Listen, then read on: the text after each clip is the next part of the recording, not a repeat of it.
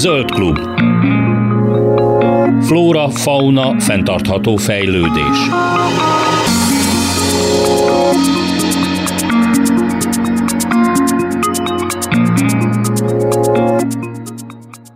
Köszöntöm a hallgatókat, Laj Viktoriát hallják.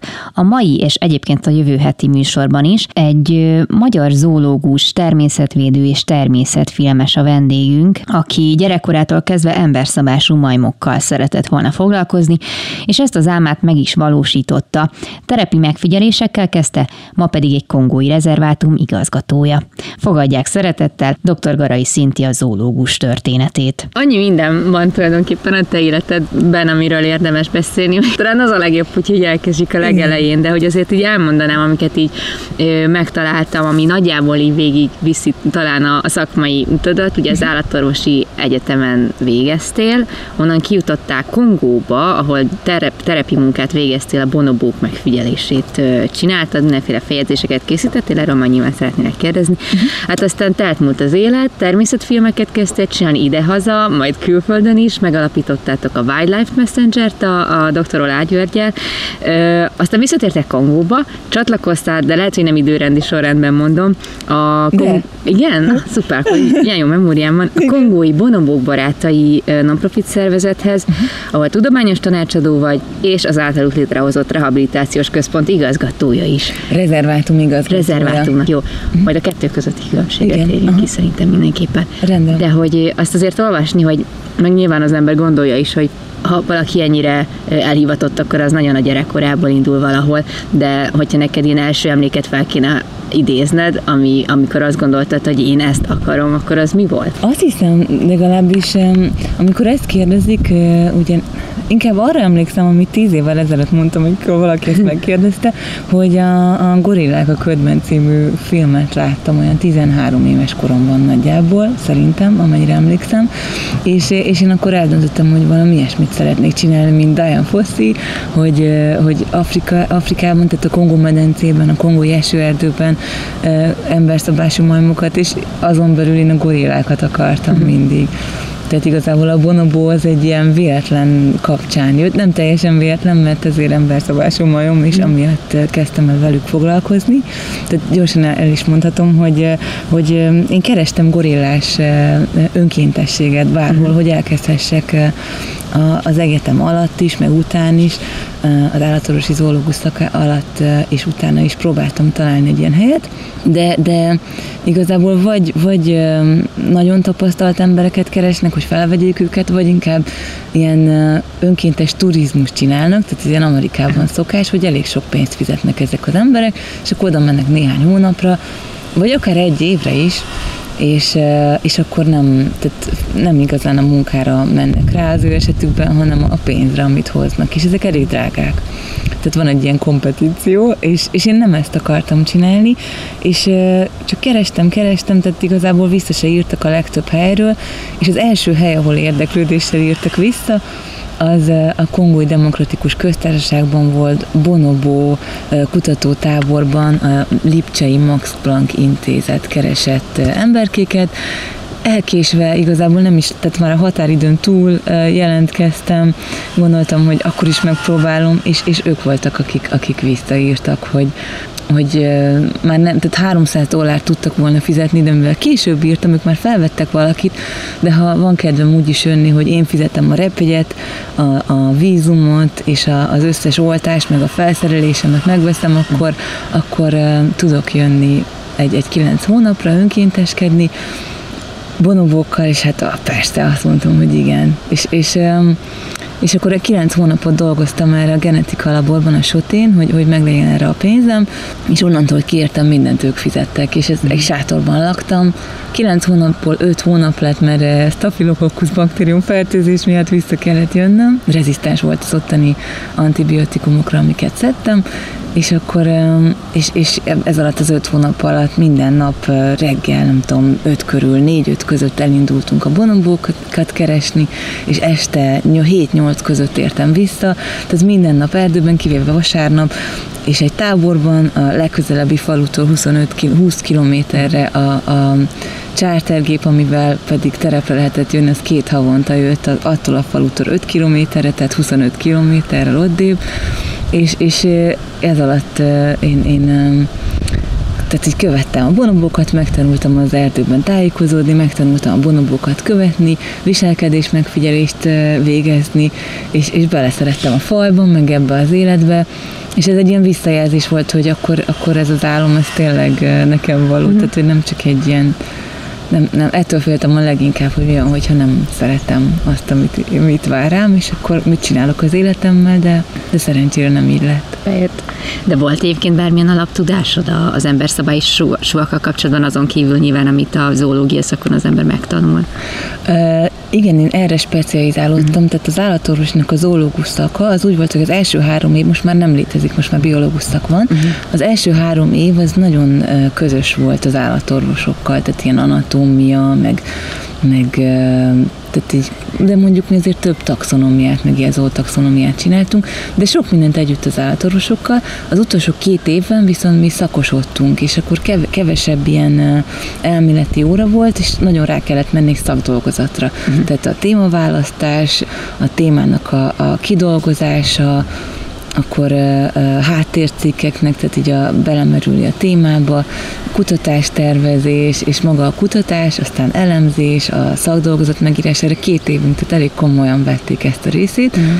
És ez az, ami felkészített minket a kutatói világra, és nekem az emberszabású majmok környezetgazdagítása volt a budapesti állatkertben, ahol két faj volt akkor, tehát a, ha a gibonokat nem vesszük, mert ugye small apes angolul, tehát kis emberszabású majmok, nem is tudom, hogy magyarul mondunk-e ilyet, de azt hiszem, hogy magyarul ők is emberszabású majmok csoportban vannak.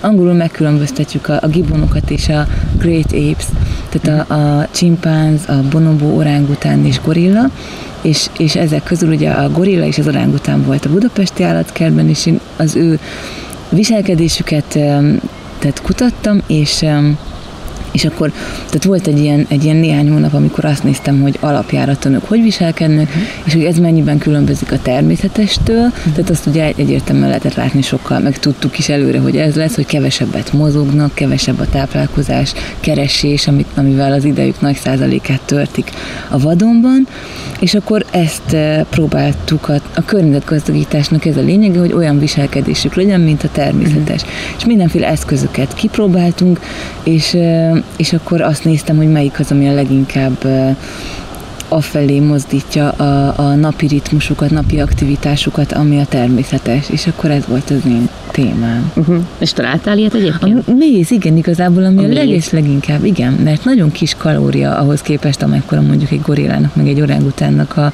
a napi kalóriaigénye, uh-huh. az, amit, tehát így felkentünk ki kis foltokat, mézet, a, az ő berendezési tárgyaikra, tehát ilyen mindenféle ilyen ágak, fák vannak, a, hogyha elmegy valaki az állatkertben, akkor látja, hogy még a belső um, kifutójukban is van um, ilyen hatalmas fa törzsek uh-huh. ágakkal, és azokra mindenféle, tehát egész magasra felkentük ilyen festő, hogy hívják Henger. ezt a hengerrel, igen, egész magasra tudtuk, tehát nem volt nagy energiabefektetés a gondozónak, amit tök fontos egy ilyen helyzetben, és nem volt túl nagy kalória, és mivel lenyalogatják, de nem rákcsálják, a fogakra sem igazán káros, és, és ez, ez egy két órás napi aktivitás, tehát így növelést okozott. Felmásztak, mászkáltak jobbra-balra, tehát hogy, és azt, amit általában a, tehát ilyen órákban, mert olyan 12 körül tudtuk a, a déli takarítás után ezt berakni, tehát általában pihengettek utána, ezt ők így mászkálással, eh, fizikai aktivitással töltötték. Tehát szerintem ez volt az, ami leginkább bevált. Aha, aha. De ebből nem publikáltam egyébként eh, tudományos cikket, csak a szakdolgozatomat, ami megtalálható online szerintem. De, de azóta is átvették a gyakorlatot. Ezt Hogy végzik, csinálják? Igen, hogy csinálják. Nem tudom, hogy ma csinálják, de megkérdezem, mert tartom a kapcsolatot velük, de egy jó ideig csinálták. Aha, aha. Remélem csinálják még, megkérdezem. Jó. Viszont aztán azt nem mondtam, hogy a Kiotói Egyetemre is elkerültél, és ott csináltad a, a PHD-t talán? Igen. És ott már kifejezetten a bonobóknak a viselkedését ből, vagy hát ezt ebből Igen. Vizsgáztál. Hogy itt tulajdonképpen ö, miben vo- volt más szerinted, vagy miben más a bonobóknak így a viselkedése, mint mondjuk a, akiket az állatkertben látsz, vagy a, a más emberszabású majmokétől, mi különbözteti meg őket? Állatkerti viselkedéstől azért Teljesen. teljesen. más, ugye, mert vadon élnek, tehát mondjuk egy vadgorillának is a viselkedése teljesen más. És én először bonobót vadon láttam, úgyhogy utána uh, láttam fogságban, ami, ami a szomorú látvány, amikor így ismertem meg őket ugye vadon, de úgy önmagában a bonobók viselkedése, mint faj, a, a többi emberszabású majomtól teljesen eltérő, és azon belül is a csimpánzoktól, ami, ami megdöbbentő, hogy teljesen eltérő, mert a két faj egymástól olyan egy-másfél millió éve válhatott szét a Kongó folyó miatt. Tehát a Kongó Ó. folyó választja őket szét, és ez egy hatalmas folyó, de egy olyan egy kilométeres időnként a, a az átmérője, mondjuk ezt egy folyóra, tehát a, a szélessége, A igen, igen, a szélessége, és nem mindenhol, de azért, tehát hatalmas, és ilyen szigetek vannak benne, tehát időnként így át, át változik a, Mhm. a, a folyómeder, meg ilyesmi, de, de vannak olyan részei, ahol több mint egy kilométer széles. Mhm. És ennek ez, ez az, ami miatt tehát egy ilyen, egy ilyen geobarriert képzett a, a, az ő közös ősük között, és akkor ami a déli, a délnyugati, tehát a nyugati partját, tehát a déli részén található Kongó folyónak, ott a bonobók élnek, a kis hurok, ugye nem kis, egy hatalmas hurok, amit a, a Kongó folyó képez, északra pedig a csimpánzok élnek. És a, csimpánz, és a csimpánzok és a bonobok közös ősei, a mi, mi őseinktől 6 millió éve váltak szét, ami azt jelenti, hogy mindkét faj ugyanolyan közeli rokonai az embernek, hiszen ők később váltak szét, mint ez a közös uh-huh.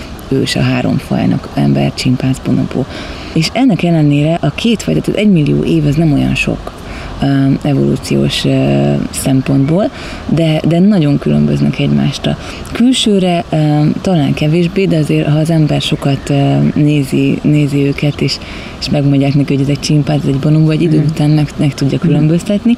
Csimpánzok filigránabbak, a, a középen a, a, a hajuk, a fejtetejükön így, így ketté választódik, Aha. tehát hogy ilyen, ilyen érdekes frizurájuk van, és az arcuk feketébb, meg a fülük is, és főleg a kölyköknél, tehát a csimpánz bébiknél egész fehéres, rózsaszínes az arc, meg a fül, a bonoboknál is sokkal feketébb, szájuk nekik is ilyen pirosabb, tehát ilyen nagyon csinos, csinosak a, bonobok, ö, babakorukban, később is egyébként, és, és filigránabbak, de, de inkább úgy mondanám, hogy a, az izom eloszlásuk a, a bonobóknak, a, a csimpánzokhoz képest egyenletesebb. Uh-huh. Tehát így a, nem, nem sokkal erősebb a felső testük, mint mondjuk a csimpánz hímeknek, főleg ha az ember megnézi, és emiatt könnyebben állnak két lábra, mert ugye egyenletesebben osztik el ez a testtömeg, és emiatt sokan azt gondolták róluk, hogy, hogy sokáig a, a kutatók, hogy, hogy közelebbi rokon az embernek, addig, amíg genetikai vizsgálatokkal ez bebizonyosodott, hogy ez nem így van. És egyébként későn fedezték fel őket a csimpánzokhoz képest, 1929-ben írták le, mint fajt, és 28-ban ö, bukkantak rá egy múzeumban egy koponyát Európában, Belgiumban, ha jól emlékszem, hogy egy, egy koponya, ami kölyök csimpáznak, vagy juvenilis csimpáznak, tehát ilyen fiatal csimpáznak ítéltek a méret alapján. A kutató azt, azt nézegette, hogy, hogy, hogy már össze van forva ez a, a var a koponya csontok között, és tehát ez egy kifejlett egyed, és akkor bollóbóból származott, ami Kongóban van, um, ez a, a, a koponya, és az az egyik elmélet, hogy miért nevezték el Bonobónak, hogy, hogy félreírta, de, de vannak olyan elméletek is, hogy, hogy valamilyen helyi nyelven, a több mint száz helyi nyelv közül az azt jelenti, hogy, hogy előember, vagy valami uh-huh. ilyesmi, vagy, vagy unokatestvér az embernek, vagy erdei ember, úgyhogy nem teljesen tudjuk, hogy honnan jön ez a név, de, de így, tehát későn fedezték fel, és a viselkedésüket meg aztán tényleg nagyon későn kezdték tanulmányozni. Most így kezdek nagyon félre menni. Nem baj, nem baj. De, de elmondom, hogy a viselkedésre is rátére. Tehát 1973-ban a, a, a Japán az első kutatótábor, ami bonobókat kezdett el emberi jelenléthez habituálni, az Japán volt, professzor Kano alapította, és én itt csináltam a, a doktori kutató munkámat, Vamba kutató tábor, tehát itt kezdték el megfigyelni, hogy mennyire mások a bonobok, és ami rögtön szembe tűnt a, a japánoknak is, hogy, hogy ők, ők békésebbek olyan szempontból, hogy, hogy tehát amikor összetalálkozik két szomszédos csoport, akkor, akkor ők nem támadják meg egymást, meg nem ez a territoriális uh-huh. viselkedés lesz jellemző, ami a csimpánzokra jellemző. Azóta ugye tudjuk, hogy Goodall vette észre ezt először, de más kutatótáboroknál is, hogy a csimpánzok, amikor két szomszédos csoport összetalálkozik, akkor ők agresszívan viselkednek, és akár ilyen járőrözéseket csinálnak a csimpánz hímek, ez a bonoboknál abszolút nem jellemző, én is, én is voltam ennek tanulja többször, hogy, hogy így a szomszédos csoportok összetalálkoznak, valószínűleg aktívan ők keresik egymás eh, társaságát így időről időre, uh-huh. és akár két hétig is együtt maradhatnak a természetben. Tehát, hogy, hogy eh, ők először úgy reagálnak, hogy mindenki, mindenkivel szexel. Tehát, hogy a hímek a hímekkel is, a nőstények a nőstényekkel, kölkök is bevonódnak ebbe a viselkedés formába, és emiatt így csökken a, a, a stressz, ezzel csökkentik a stresszt, és egy idő után eh, ez teljesen így alább hagy, és úgy viselkednek, mint egy csapat. Aztán egy-két hét múlva, vagy néha egy-két nap múlva szétválnak megint. De nem, tehát nincsen az az agresszív támadás, hogy mint, mint, a, mint a csimpánzoknál. Ez az egyik nagy különbség. A, a másik, hogy a bonobók társadalmában nem a hímek a dominánsak. És azért nem mondom, hogy a nőstények a dominánsak, mert több bonobókutató nem így látja ezt, hanem hogy ilyen hogy ilyen egyenlőség uh-huh. van, de, de azért én abszolút azt gondolom, hogy a, hogy a nőstények a dominánsak, tehát hogy az, az én szempontomból is egyébként sok bonobó kutató gondolja ugyanígy, hogy, hogy amikor ugye a, a, a bonobó nőstények tehát fizikailag gyengébbek, úgy, mint a csimpánzoknál, vagy az embernél a nőstények a, a, a hímekhez képest, de amikor két bonobó nőstény együtt van a természetben, vagy akár állatkertben is, akkor ők egy olyan erős kapcsolat építenek ki, ami a hímbonobokra nem jellemző. Aha. És ez az ellentéte a csimpánzoknál. Tehát ott a hímek vannak szorosabb koalícióban. Mondjuk is ezt így, hogy koalícióban, tehát hogy hogy akár két hím szövetkezhet egy, egy harmadik hím ellen, vagy három hím egy, egy másik hím ellen, egy másik csoportban, és együttesen akár meg is ölhetik, ez előfordul uh-huh. természetben és fogságban is, de nem mindenhol egyébként, ez is inkább szerintem egy ilyen kulturális dolog. Uh-huh hogy, hogy vannak olyan csimpánz populációk, ahol ezt nem írták le, nem figyelték meg. Uh, bonoboknál ez, ez abszolút nem jellemző, tehát állatkertben, ha mondjuk két hím van együtt, és egy, egy nőstény, akkor a hímek dominánsak a nőstényekkel. De amint megjelenik egy nőstény, ott, ott ketten együtt már dominánsak lesznek a két hímmel szemben. És ez a természetben ugye, mert ők így élnek, hogy, hogy hímek és nőstények együtt egy csoportban, mint a csimpánzok, ezért, ezért ők dominánsabbak lesz, tehát dominánsak uh-huh. lesznek a hímekkel szemben. És nem tudják a hímek monopolizálni, vagy tehát hogy fizikailag monopolizálni egy nőstényt, amikor mondjuk ösztruszban van, mert, mert, mert a nőstények együtt ezt nem engedik. Uh-huh. Tehát összefoghatnak és konkrétan elkergethetnek hímeket, hogyha ura, rosszul viselkedik idézőjelben egy hím, tehát ami nem kívánatos a nőstények szempontjából, kicsit agresszívebb, vagy erőfitoktat, vagy, vagy mondjuk a, a fiatal hímeknél szokott előfordulni, hogy egy olyan periódusban vannak, amit mondjuk kamaszkornak neveznék, hogy így próbálnak feljebb kerülni a hím ranglétrán, és akkor féltékenyek lesznek, vagy irigyek egy másik hímmel, amikor mondjuk több nőstény kurkászik egy hímet, és akkor, és akkor állandóan oda mennek egy fával, és ott piszkálgatják, vagy, vagy csak rácsapnak valakinek a hátára, tehát így próbálj erőfitoktatni, és akkor, és akkor a nőstények itt megelégedik, akár hetek után, tehát így elég toleránsak szerintem. Uh-huh. És én is úgy érzem egy csomószor, hogy ez irritáló ez a viselkedésforma. Aha. És akkor, és akkor egy idő után összefognak, és nem tudom, négy-öt nőstény így elkergeti attól függ, hogy épp ki van ott Aha. jelen. És amit nem mondtam, hogy ami közös a, a bonobo és a csimpánzok között, mindkettő ilyen angolul Fission Fusion Society, magyarul um, szétváló összeolvadó közösségnek fordítjuk, azt hiszem. De egy szakirodalmat magyarul azért hogy ritkábban olvasok ilyen témában, és nem, nem sok bonobó kutató van, és, és vadon, vadon élő magyar cikkek szerintem nem nagyon uh-huh kerültek publikálásra. Szóval ez a szétváló összeolvadó társadalom, ez azt jelenti, hogy, hogy több tíz, 40-50 a csimpánzoknál, akár több mint száz fős közösségek élnek együtt, egy csoportban, úgy mondjuk angol, hogy group, és hogyha, tehát hogy, hogy ők így ha, ha mondjuk száraz évszakban is kevesebb gyümölcs áll rendelkezés a táplálkozásra, uh-huh. akkor, akkor ők szétválhatnak kisebb csoportokba, uh-huh. akár családok, tehát mondjuk az anyuka a mondjuk három kölykével, vagy, vagy akár három-négy viszonylag közeli rokonságban álló, vagy akár, akár csak baráti kapcsolatban álló, mondjuk, nem tudom, ezt így nem mondjuk a emberszabású majmoknál, de, de én mondhatom szerintem, igen, hogy mondjuk az, hogy, hogy így jobban vannak egymás, és akkor mm. ők ilyen külön csoportokban így így leválnak, mert hogy ők, ők ilyenkor akkor de nem találnak egy olyan nagy fát, ahol minden, mindenki jól lakik a több tíz fős csoportban, hanem, hanem mondjuk három-négy így elindul, és akkor keresgél külön,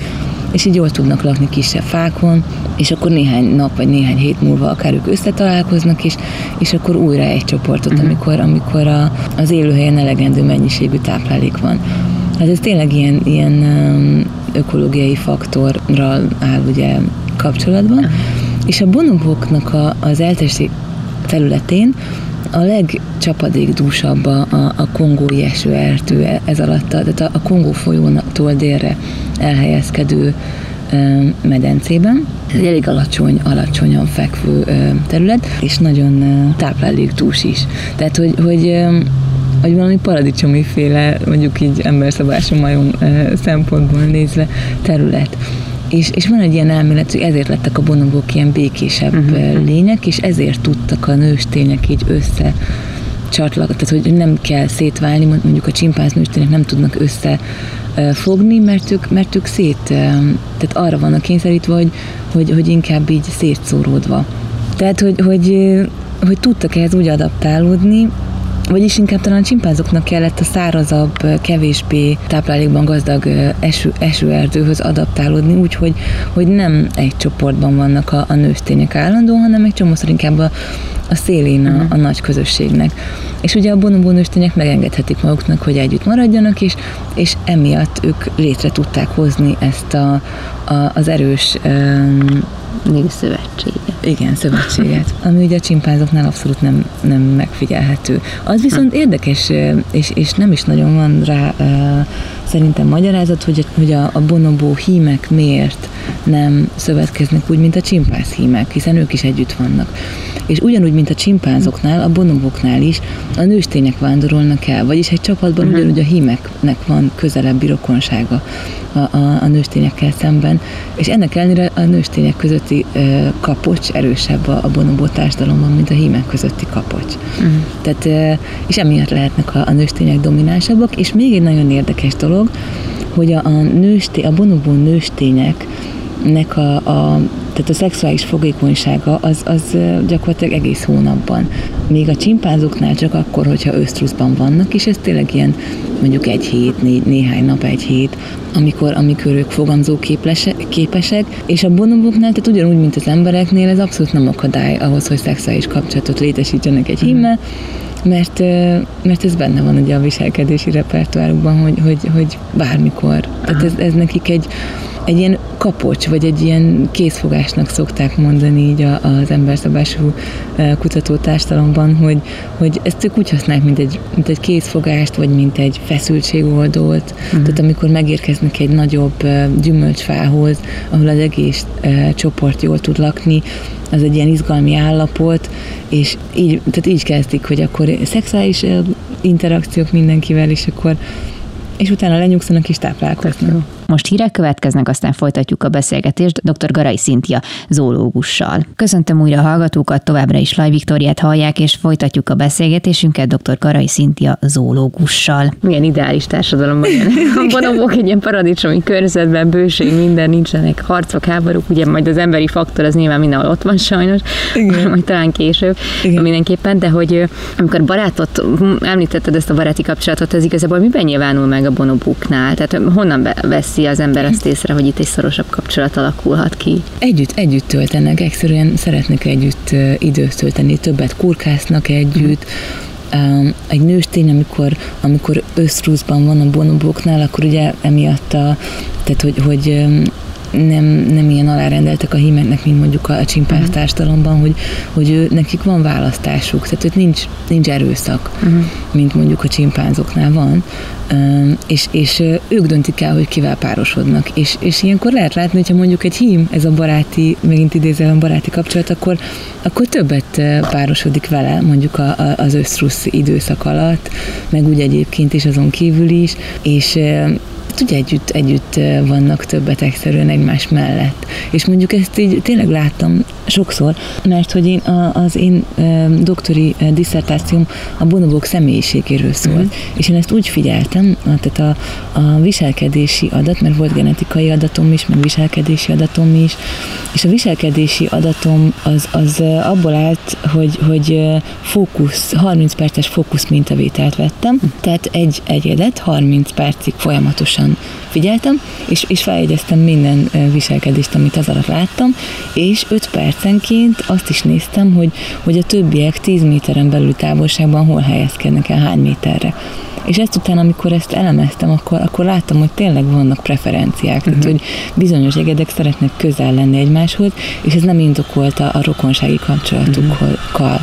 Tehát, hogy nem indokolt azzal. Tehát ez azt jelenti, hogy, hogy ez, egy, ez egy preferencia, és ez nem nagyon tudom más, hogy mint, mint barátság. Uh-huh. Mert, hogy, mert hogy itt mondjuk a tehát mondjuk egy hím és egy nőstény között ez, ez, ők nem rokonai egymásnak, és ha nem rokonai egymásnak, és több időt töltenek együtt, tehát hogy dominancia az nem játszik ebbe bele, tehát és mondjuk, ha, főleg, hogyha ez a hím nem domináns, és ez abszolút nem láttam erre utaló, tehát nem volt korreláció azzal, hogy egy, egy hím domináns, akkor szeretnek a társaságában lenni uh-huh. a nőstények, mert ez nem számít egy ilyen közösségben, ahol a nőstények is dominánsak. Uh-huh. Tehát, hogy, hogy, hogy nem tudtam máshol magyarázni, mint azt, hogy egyszerűen kedvelik egymás társaságát. Uh-huh. Igazi emancipált társadalom. Oké, egyébként tök jó.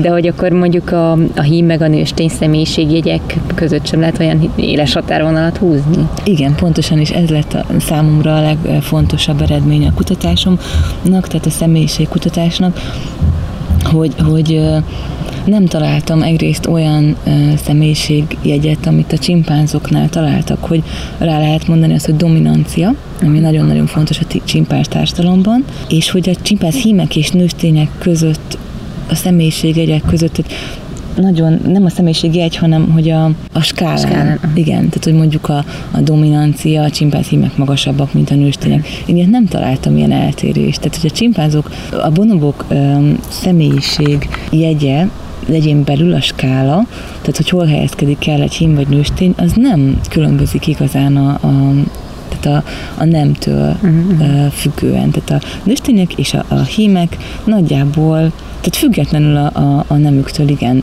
helyezkedhetnek el ezeken a, a személyiségjegyeken. Uh-huh. Úgyhogy, és ez abszolút nem így van a csimpánzoknál. Hihetetlen, hogy mekkora különbséget képes tenni az, hogy tényleg az ökológia, ami körbevesz, hogy Igen, mennyire igen. bőséges, vagy uh-huh. kell ugye küzdened a mindennapi életben maradásért, de hogy egyébként veletek kutatókkal is más a, a viszony, vagy ilyenkor egyetlen kapcsolatba léptek velük, vagy nyilván azért feltűnik, hogy ott vagytok, mert nem azért mentek oda, hogy barátkozzatok idézőjelben, de hogy azért nem hülyék, tehát látják, Igen. hogy ott vagytok.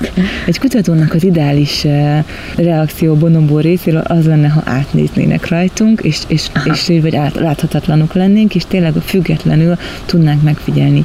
Ez szerintem sosem megvalósítható, de azokat a bonobókat, akiket én figyeltem a, a doktori diszertációmért, azok tehát ennek kapcsán azok, azok már egy, egy tíz éve körülbelül habituáltak, tehát emberhez szoktatottak voltak. Ez az elején úgy néz ki, hogy amikor, amikor egy, egy teljesen emberre nem habituált csapathoz, meg egy vad csapathoz megérkezik a, a kutató, hogy elszaladnak. Aha. És akkor követi őket, ez iszonyat nagy energia befektetés egy kutató részéről, éveken át elszaladnak, és, és csökken a, az a távolság, ami, ami, tehát így az évek során csökken a távolság, ami, ami, amit ha belép az ember, ha már annyira közel van, akkor elszaladnak, és, és növekszik az idő, ami, ami, ami, amit együtt tud tölteni velük, mondjuk nem tudom, két másodpercre, néhány percre, aztán néhány tíz percre, aztán aztán órákra, és aztán egész nap, és minden nap. Tehát, hogy tényleg minden nap velük vagyunk reggeltől estig. Tehát ahogy felkelnek reggel hatkor a nappal, addig, amíg lefekszenek este hatkor a nappal. És ez, ez mondjuk egy attól függ, hogy, hogy mennyire um, van kapcsolatuk, vagy mennyire van tapasztalatuk uh, orvadászokkal, vagy vadászokkal, tarthat háromtól öt évig. Tehát, hogyha mondjuk nagyon, hm. nagyon relaxált közösségre bukkan egy kutató, akkor három év is lehet mondjuk, ez nagyon gyors, de ha, ha volt előtte kapcsolatuk ö, orvadászokkal, és, és mondjuk ugye a fegyverrel, meg, meg az emberi jelenléttel, és azt látják, hogy lövöldöznek, és ha, ha pedig, ahogy mondjuk megöltek bonobókat az ő jelenlétükben, azt szerintem iszonyatosan megnövelni ezt a, a periódust, a, a, a a habituációt, tehát emberhez szoktatás periódusát, tehát mondjuk 5-5 vagy plusz évig tart, de nem is szabad ilyen esetekben azért nyilván habituálni, mert, uh-huh. mert ez nagyon kiteszi ezeket a bonobokat annak, hogy, hogy, hogy utána ne féljenek, és, egy, és ha nem védjük meg őket, tehát ha nincs biztosítva az, hogy, azt, hogy folyamatos vadőrök általi védelem, akkor, akkor ezeket a bonobokat egy pillanat le lehet vadászni utána, mert nem félnek az embertől. És ez ugye meg is történt egyébként, a, a, amikor 73-ban ezeket a bonobókat a, a japán kutató uh, Kano professzor habituálta, akkor utána a, a, ugye a ruandai tömegmészállást követő kongói első háború 90-es évek végétől, tehát ők ki, a japánok kivonultak, és hát volt is vadászat, tehát néhányat megöltek a, habituált bonobók között.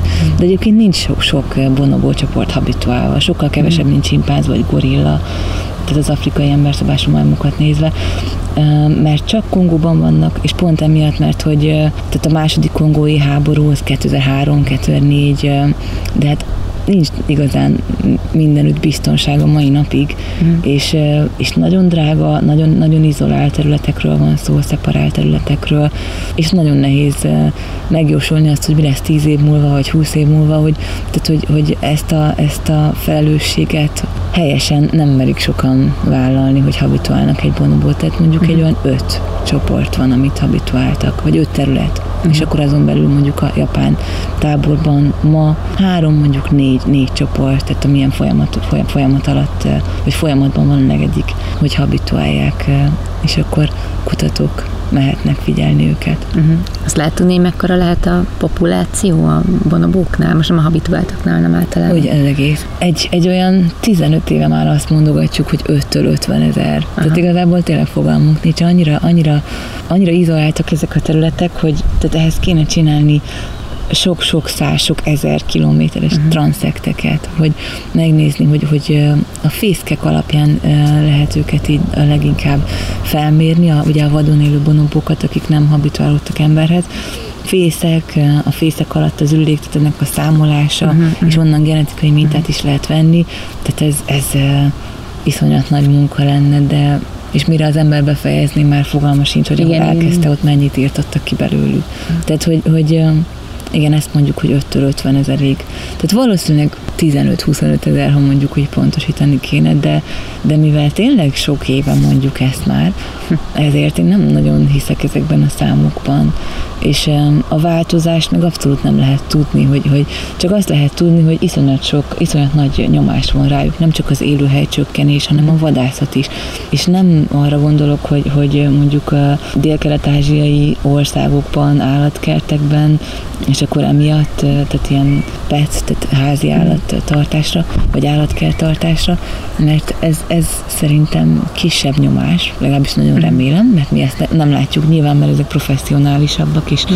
magasabb szinten zajlanak, de amit mi látunk, a, a, tehát ami mondjuk a Bonobó rehabilitációs központban, Lolaja Bonobóba érkeznek, a Bonobó vadászat áldozatai, az árva kis bonobók, ők például tavaly tíz, tíz érkezett hozzánk.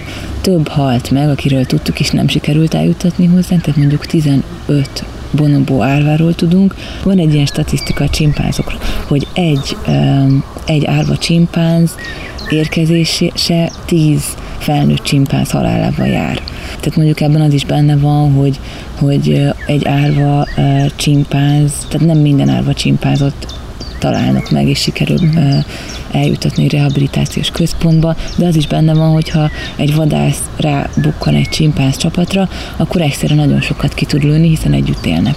Bonoboknál ilyen statisztika, tehát átvettük ezt a csimpánz statisztikát, de szerintem ez lehet sokkal több is.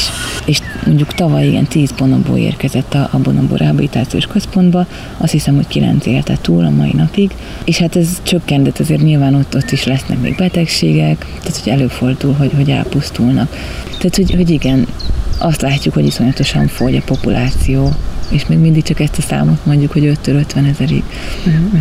vagy 15-től 25. Tehát, hogy szerintem ez nem egyáltalán nem nem precíz De egyébként ezek a, hogy ezek a bonobók, akik mondod, hogy a vadászat az tehát így nagyon nagy problémát jelent a populációikban, hogy ők tulajdonképpen a bozott hús vadászat miatt kerülnek ebbe a veszélybe, ami viszont meg akkor jelent meg a 90-es években, vagy ez még jóval előtte volt? A bonobó vadászat, az szerintem igen, a 90-es uh-huh. években, jelen, már mint hogy ez a bozott hússal kapcsolatos, hús, tehát hogy mondjuk nem befogni állatkertekben, mert az meg mondjuk előtte volt. De az, tehát a, a, létezik egy ilyen tabu ezeken, a, a, a, vagy létezett egy ilyen tabu a bonobó elterjes területeken, mert, mert hogy akik, akik ott éltek, ezek a helyi közösségek teljesen izolált körülmények között, tehát hogy nem, nem vadásztak és küldték mondjuk Kinsaszába vagy a legközelebbi nagyvárosba a, a bonobó húst, hogy, hogy ők, ők, tehát benne van az ő kultúrájukban, hogy tehát ezek a néptörténetek, hogy, vagy népi történetek, hogy mindenhol más, mert tényleg annyira izoláltak, hogy ez nem egy nagy közösség, uh-huh. ami a bonobók területén él. Uh-huh tehát, hogy mondjuk, a, ami, amiről én hallottam mindenféle történeteket, hogy, hogy a, a bonobók, a mi unoka testvéreink, vagy hogy tudod, ezek a történetek, hogy lemászott egyszer a fáról egy bonobó, és eltévedt, és akkor egyedül volt. Tehát nagyon-nagyon sokféle változata van, de, de valamiféle kapucs az emberrel mindig van. Uh-huh. Hogy vagy, vagy az, hogy unoka testvérünk, vagy hogy belőle lettünk mi. Hát, hogy az ősünk, ez ilyeneket mesélnek egymásnál este a tűznél. Uh-huh. De aztán a, a ruandai tömegmészárlás miatt iszonyat nagy migráció, emberi migráció indult ugye meg, és, és ez elsöpölte a, a helyi kultúrákat. Tehát, hogy, hogy um, beköltöztek ezek az emberek a, a Ruandából, vagy a Kongója, hogy közelül menekültek, költöztek el. Tehát, hogy, hogy ma már nem léteznek igazán ezek lehet még, még hallani, de már nem, mm. tehát a többség a, a, a populációknak, ahol akik itt élnek, már nem tisztelik ezt. Mm. A, nyilván vannak olyan területek, ahol nem, jöttek el, nem jutott ez a hogy nem érkezett el ez a, a nagy migráció, de, de ahol igen, ott, ott elsöpörte ezeket a tabukat. És akkor ők is elkezdték, tehát ilyen hiedelmeket, újabb, újabb dolgokat, amik ezekről a távolabbi tájakról érkeztek, hogy, hogy mondjuk az új perc a bonobóknak a terhes anyukák, tehát a, a magzatok erejét fokozza, vagy, mm. vagy az anyukának az erejét, vagy, vagy egy férfi jobban fog tudni vadászni, meg mindenféle ilyen, ilyen borzasztó dolgokban hisznek, és, és akkor mondjuk ezért meg megölnek, megölnek egy bonobót, vagy, vagy emiatt elküldenek egy bonobó kuponyát kincsasztába, és rengeteg pénzért el lehet adni, és emellett van, aki finomnak tartja őket, úgyhogy igen, most már nincs egy ilyen tabu, és emiatt. És inkább ez a, ez a commercial trade, itt a kereskedelemmel kapcsolatos bozott hús, bonobó hús, és a bozott hússal kapcsolatban, tehát mit tudom én, ami itthon, itthon is van bozott hús, tehát ez ugyanaz, mint amit itthon a, a, a vadhúsnak nevezünk, tehát vaddisznók, őzek, ott, ott az erdei antilopok, a majmok, a mindenféle erdei rákcsálók, a tobzoskák, a, tehát minden, ami az erdőben van, és hát ugye a bonobók is bozott hús kategóriába tartoznak, amit vadásznak, és ezek a falvakban olcsóbbak, mint mondjuk egy, egy domestikált, tehát mondjuk olyan marha, vagy kecske, vagy disznó, vagy csirke. Mert, mert ott nagyon nehéz tartani egy ilyen trópusi körülmények között ilyen állatokat, és nagy befektetés etetni őket, meg ilyesmi, tehát hogy meg, meg a betegségek ellen védekezni, tehát egy ilyen szegény területen. Viszont tök könnyű elmenni az erdőbe és lelőni egy vadat, és ezért ott az olcsó. Viszont amikor kiebb megyünk, vagy bejebb megyünk a, a, a civilizációba, tehát kiebb megyünk az erdőkből, uh-huh. nagyvárosok, ott már, ott már drágább lesz a, a vadhús, és minél távolabb, tehát mondjuk Kinshasa a főváros, ami 14 millió most a, a becsült létszáma, Aha. hivatalosan 10 azt hiszem, de azért mindenki tudja, hogy ez inkább olyan 14-5 körül van. Aha. Mondjuk a a Kinshasa külvárosában, tehát ahol nincs áram, meg semmi, tehát hogy ilyen borzasztó körülmények vannak, ott ez luxus, tehát hogy ott olcsóbb a domestikált hús. Tehát az, amit mondjuk természetvédőként mi próbálunk elérni, hogy legalább emberszabású malmokat ne vadászanak, arra van egy statisztika, hogy 2%-át képviselik a, a bozott húsnak. Tehát meg tudnának élni a helyiek nélküle. A, a helyiek alatt a, a, a fa, falusiakat értem, ahol mondjuk tényleg olcsóbb ez a hús. Tehát megélhetést jelent. Ők el tudnának lenni 2% nélkül, a városban pedig ez luxus, tehát ott aztán abszolút el tudnának lenni nélküle, és mi ezt szeretnénk igazából elérni. Tehát, hogy, hogy abszolút reális, és mégse sikerül elérni. De miért? Mi a, vagy milyen módja van annak, hogy elérd az embereket, vagy mhm. elérjétek egy ilyen üzenettel, vagy mi az akadálya, hogyha tényleg mhm. megélhetési szempontból nem kruciális az, hogy vadásszák őket? Mhm. Tehát három, szerintem három építőkeve van Aha. így ezeknek a, a természetvédelmi projekteknek. Az első az a kommunikáció, tehát hogy, hogy tudják az emberek, hogy, hogy a, a cselekedetükkel mit tesznek és hogy miért fontosak a, a, a bonobok, miért fontos, vagy bármi más, mondjuk az erdő, meg, a, meg az állatok, tehát amit mondjuk alapból ők nem tudnak, bár nyilván ők is tudják, hogy, hogy enélkül ők nem léteznének, hogy, hogy miért fontos az, a, a, az, hogy megőrizzük a bonobokat, és, és milyen előnyei vannak, és milyen hátrányai lennének, ha nem őriznénk meg, és az ő cselekedeteiknek milyen következményei vannak. Ez az első. Ennek ellenére mindig lesznek olyanok, akik, akik majd, majd akkor is megszegik a törvényt. Tehát a törvény ismertetése, és hogy miért fontos ez a törvény, és ennek ennél lesznek, tehát a következő építőkő szerintem, hogy alternatív megélhetést biztosítani. Mert hogy tényleg vannak mondjuk a vadászok, akik, akik eladják és ebből élnek, tehát akkor nekik próbáljunk mondjuk akkor helyettesíteni, vagy a, a fehérje forrás, tehát hogy akkor mhm. a vadász számára valami más munkát, és fehérje forrásként mondjuk akkor kecsketenyésztés, csirketenyésztés, hogyha a halak miatt mennek be, és azáltal mondjuk nem, feltart, nem fenntartható halászatot csinál valaki, akkor, akkor mondjuk hal kultúrát, tehát haltenyészetet létrehozni, vagy segíteni létrehozni, ami nem egyszerű egy ilyen helyen tényleg, és, és nekünk is tanulni kell menet közben, és, és szakértők kellenek hozzá, és rengeteg próbálkozás, és, és oktatás, és tőke kell hozzá, tehát mondjuk ilyen, és akkor is lesznek mindig olyanok, akik azt az utat választják, hogy a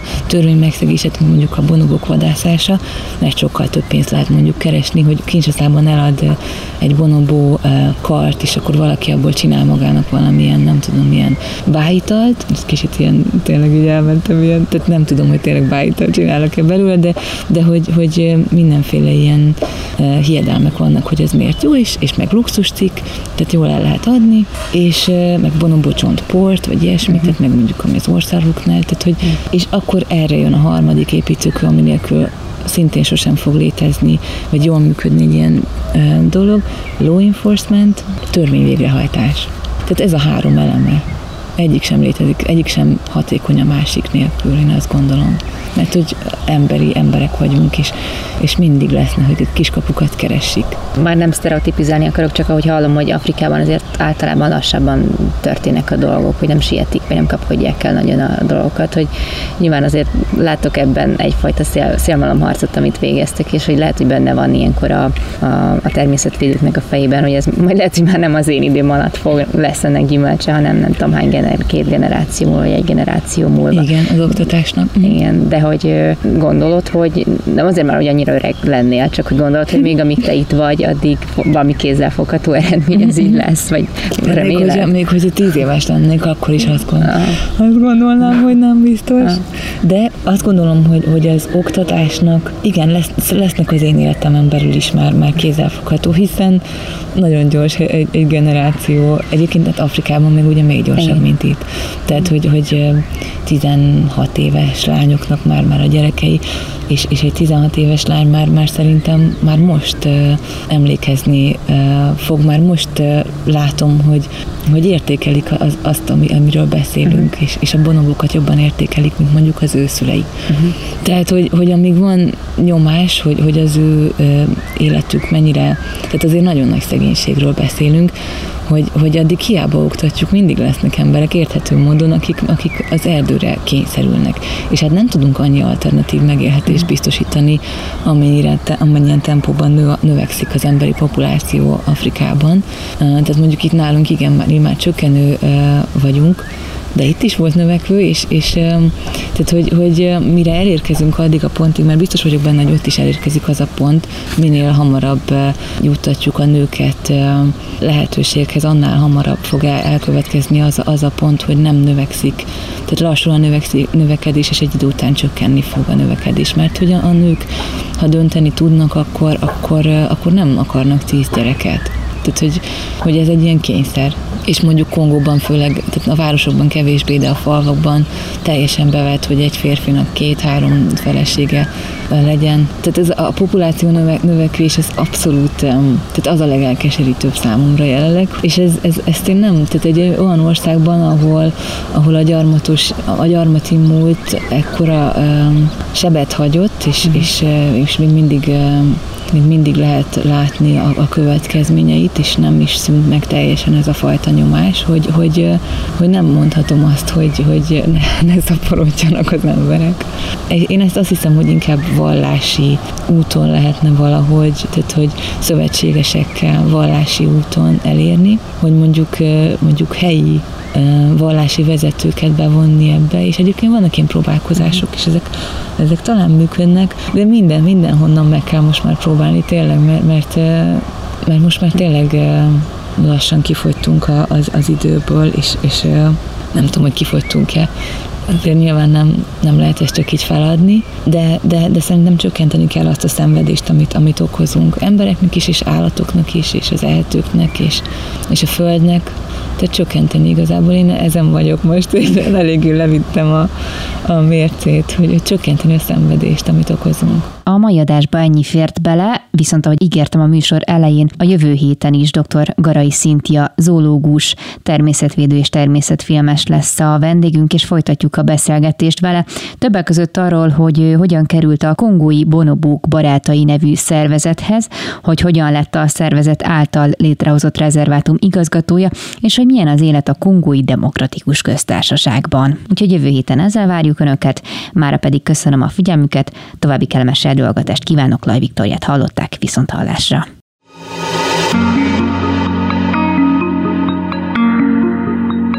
Flóra, fauna, fenntartható fejlődés.